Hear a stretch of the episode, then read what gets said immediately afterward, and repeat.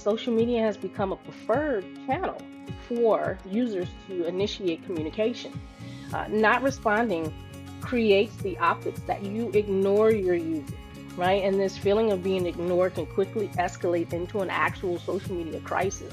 From Tyler Technologies, it's the Tyler Tech Podcast, where we talk about issues facing communities today and highlight the people, places, and technology making a difference. I'm your host, Jeff Harrell. I'm the Director of Content Marketing for Tyler, and I'm so glad you joined me. Social media. It's become an important communication channel for government. In fact, in the 2020 study we did with the Center for Generational Kinetics, over half, I get this, over half of both Gen Z and millennials said they prefer to get information from their local government via social media so we know it is an important channel. Well, back in episode 21, Heather Daniels, who is Tyler's social media specialist, gave us five tips to improve your social media, and today she is back to give us five social media mistakes to avoid. Well, Heather has lots of experience in social media, having run social media for both the city of Los Angeles and the city of Sunnyvale, California. So she's got tons of things to share with us today. Here's my conversation with Heather Daniels.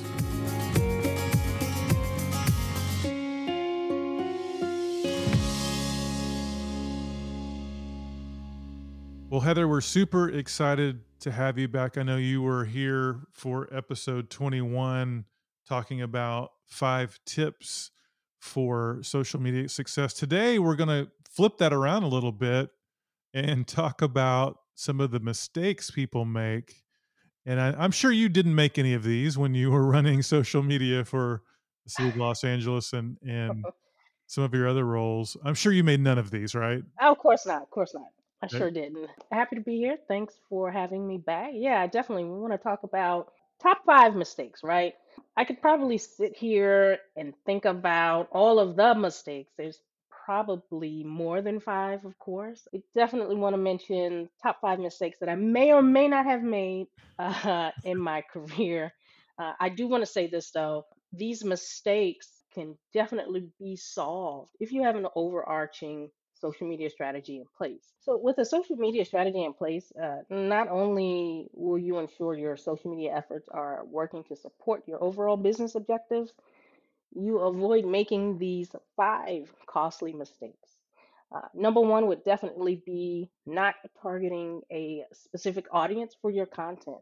Without a targeted approach to social media marketing, your efforts will be frustrating and fruitless. However, you want to frame your users, be it customers, consumers, residents, or citizens, if you do not define the characteristics, the demographics, the psychographics, of your existing users, it becomes next to impossible to grow your base, boost any sort of conversions, and to increase your brand's awareness. So without those five W's, right? The the why, the who, the where, when, and what, we lose all of the tangible benefits that successful social media creates. And Heather, does this fall into that idea of you know, hey, one size fits all, and I want to do just kind of a blanket social media and not really thinking about what who your target is number one but what they care about. And so then it doesn't really resonate because you're not sharing information that your residents really care about. Absolutely. Absolutely. Awesome. That's great. So number one is making sure you have a well, I guess the mistake is not targeting or not having a targeted approach with your social media. That's great. What's number Yes. two? Number two, cross posting. Posting the same content across all platforms.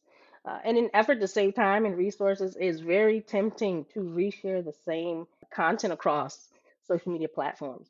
But the immediate benefit does not outweigh the long term disadvantages.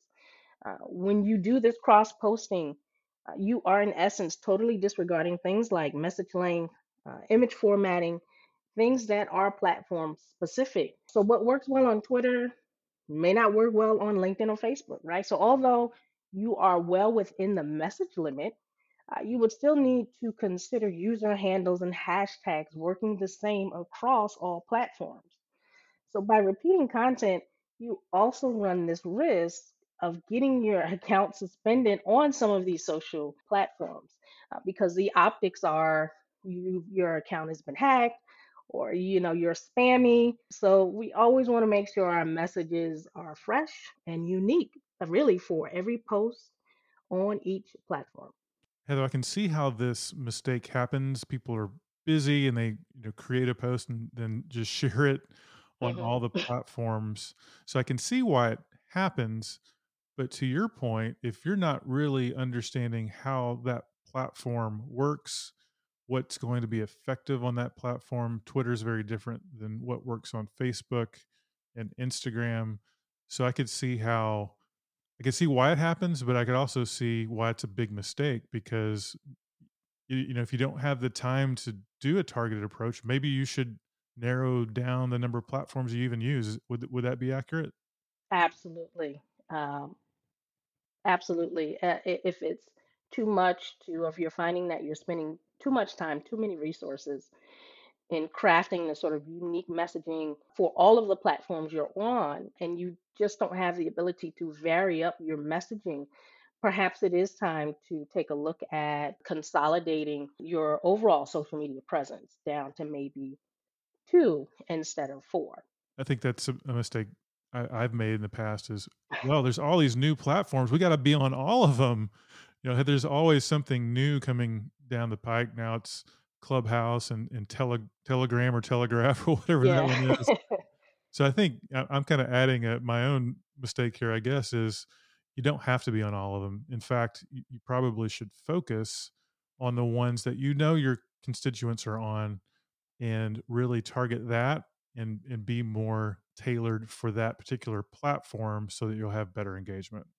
absolutely. Quality over quantity. Yes. Awesome. See, you said it in three words and I said it in a bunch of words. Well, this is great. And I love that one and two are, are, are related. It's really understanding who and and how. And so let's go into number three. What's the number three big mistake that you can make on social media? Yeah, number three, uh, not responding to comments in a timely manner. It's really become a cardinal rule in social media marketing. Respond to all social media comments, uh, negative or positive, regardless of platform, right? We definitely live in a culture of accountability, and social media has become a preferred channel for users to initiate communication. Uh, not responding creates the optics that you ignore your users, right? And this feeling of being ignored can quickly escalate into an actual social media crisis. I go back to the social media strategy. Uh, your strategy should definitely include some sort of key components for social customer service, right? Brand monitoring, having an internal process for responding on social media as well. And does this go back to, you know, I've been in marketing a long, long time, and traditional marketing was, hey, we're, we're going to create a message and we're going to send that message out one way. But with social media coming into the picture, what, 10, 15 years ago, whenever it was, now it's become, and even more so now, two way communication. So getting that old way of thinking that this is a one way, I'm sharing a message to my target, we talked about in mistake number one. This is really your constituents or whoever's receiving that message, they're expecting a two way communication. Absolutely. That's that sort of set it and forget it uh, mindset. We definitely all need to move away from that. Absolutely. because we're really now starting to carry on a conversation versus a, a one-way hmm communication. This is awesome. I love it. So comment and how how quickly when you say timely, what does that mean? Does it depend on the platform or how what, what's your guidance there in terms of timeliness?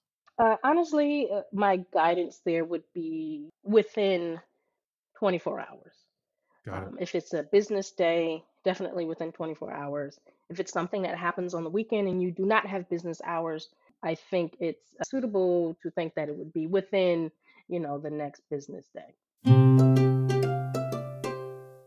Good stuff. Okay, we're at number 4. What's the fourth mistake that we see being made in social media? Yeah, number four is not posting enough or posting too much, right? That sort of frequency. uh, both of which have negative effects on your social media engagement, right? So there needs to be a balance between being informative and annoying. Um, having a content schedule definitely helps to create consistency and user retention, right? It allows you to see that bigger picture of your content plan and it really helps you maintain a regular flow of content. There are a lot of suggested guidelines on the best times to post and how often, but I would definitely take these suggestions for what they are worth, actual suggestions, instead of following, right, the sort of one size all fits approach. Take the time to really understand the posting frequency that best achieves your overall social media marketing goals. And do they get to that level by doing just testing or what how do you figure out what the right cadence is, right the right frequency is for you? Oh, definitely. You would really need to rely on your analytics. Uh, you want to take a look at your data. Where in the time of day uh, are your users most active? Uh, you want to take a look at the types of posts that do best, uh, that resonate well, and you want to create a formula based on that. And you just pointed something out that I think you're really, really good at here at Tyler is not only how often, but when, time of day. So using that analytics, is that how you f- kind of figure out when to post as well? Yes, it's it's of utmost importance. You want to post when your users are actually online, uh, and not when they are not online, because uh, it's just it's wasted effort, right? And I, my understanding is that some platforms like Twitter, you can get away with posting more often. And there's other platforms, I think Facebook would probably fall into this category, a little less often. Is there a place to start if someone's like, hey, I'm not really sure where to start? Is there just a rule of thumb and then from that they can learn based on analytics? Yeah, I, I think rule of thumb, generally speaking, Twitter is a large place. It's a lot of uh, Twitter chatter going on, and to kind of break into that, you really want to look at the frequency of posting three times, three to four times a day uh, anywhere between three or four hours apart. Facebook, you want to look at possibly posting twice a day. Uh, and LinkedIn, you can really post once a day. Got it. That's right. Good guidance there. Okay. So either posting not enough or too often. Boy, I've seen those people post too often, and I'm very quick to unfollow because just fill up your feed. So I think that one really hits close to home. All right. We're already at number five. What's the fifth mistake that a lot of people make on social? Yeah. Number five, uh, using only one type of image, right? We all know that content posts with relevant images receive more engagement. but we want to be careful to not overuse the same type of image, right? So relying too much on stock photos, for example, there's that risk that other people are going to use the same photos within the same platform around the same time. So you you lose that sort of uh, uniqueness, right? You want to give uh, your valuable content a better chance of getting seen by switching up the types of visuals you use. Social media is definitely a big and competitive environment, and you always have to find ways to stand out. So incorporate other content types, GIFs. UGC is a big one, user generated content. You can't get any more unique than that. And also video. And Heather, does this go back to almost your your first point, or first maybe second point around understanding your audience and the platform you're on? Because I, I think of LinkedIn, you want a little bit more professional looking photo, I'd imagine. And Facebook, you could probably get away with something less formal. Instagram, I know you, you probably want to make sure that is your your strongest images. Are there some guidelines based on platforms? Yeah, you know, so I think that if you just keep in mind that all of your uh, audience, uh, they are unique and they deserve that sort of unique approach. Invest in a professional. Stock photography is great. Yeah, there's a use there's a use for it, uh, but you definitely want to, like I said, incorporate other image types. Is there necessarily a guideline? No, it's really going to depend on your brand right? The tone that you want to give across on social media. Build your content pieces around your image. Your image should be able to tell your story without the content being there. If the image does not do that, then it's not the best image for your content post. I love that. So I think a lot of times we we think of image as an afterthought. Oh, I guess gosh, hmm I need to have an image with this post. But you're saying don't make it an afterthought. Bring it to the front. Make make it something that you think about first, and that way you're going to select by default the right image for that post. Absolutely. Love that. That's great. Well, that's five, but if anyone listens to this podcast, know we love to add a bonus. And I don't want to put you on the spot, Heather, but is there a, a bonus that we can offer to the listeners? You know, bonus, I would really have to say that grammar rules still apply on social media. You mean I can't get away with uh, the new lingo and, and misspellings and deleting vowels and things like that that are popular on No, no, not unless your audience is used to that, right? So if you if you have an audience that is, you know what, I'm not even gonna say that because that's not a best practice either, Jeff. Let's back on up. Okay, so no, you threw me with that one. No. So grammar rules still apply on social. Uh, you don't have to be official, right, with AP style or anything like that. Uh, but you want to make sure that you are spelling everything correctly, that your tense is correct, uh, and you definitely don't want to have any typos in your social media posts. I can't tell you, Heather, the number of typos or people that don't know the difference between a part and apart. Some of those pet peeves. So I think this is a good one. I'm not the greatest speller in the world, which is why I use tools to help me. But I think hmm this is a great one because I think that can be a mistake people make. They think, oh, it's just social media. People will forgive it, but it's still a professional channel for government agencies, right? Absolutely. Awesome. Well, love it. That's five plus a bonus. We'll go through those again real quickly. Number one, not being targeted enough. Don't use a one size fits all or blanket when you're thinking about your social media target. Number two, using a one size fits all approach to your platforms, cross posting the same content across different platforms. In fact, if you're doing that, you may want to think about narrowing the number of platforms that you use. Number three, not commenting quickly enough, remembering that this is a two way communication and people expect a reply. And th- number four is either posting too often or not often enough, understanding the platform you're using, best practices there, and then testing based on your analytics and seeing what tends to resonate. And not only how often, but when as well. That's a great one. Number five, using the right image to tell the story based on the platform. I love that. And our bonus grammar, getting a second set of eyes. We call that at Tyler SSOEing. I think having a second set of eyes on your social media post is a great idea.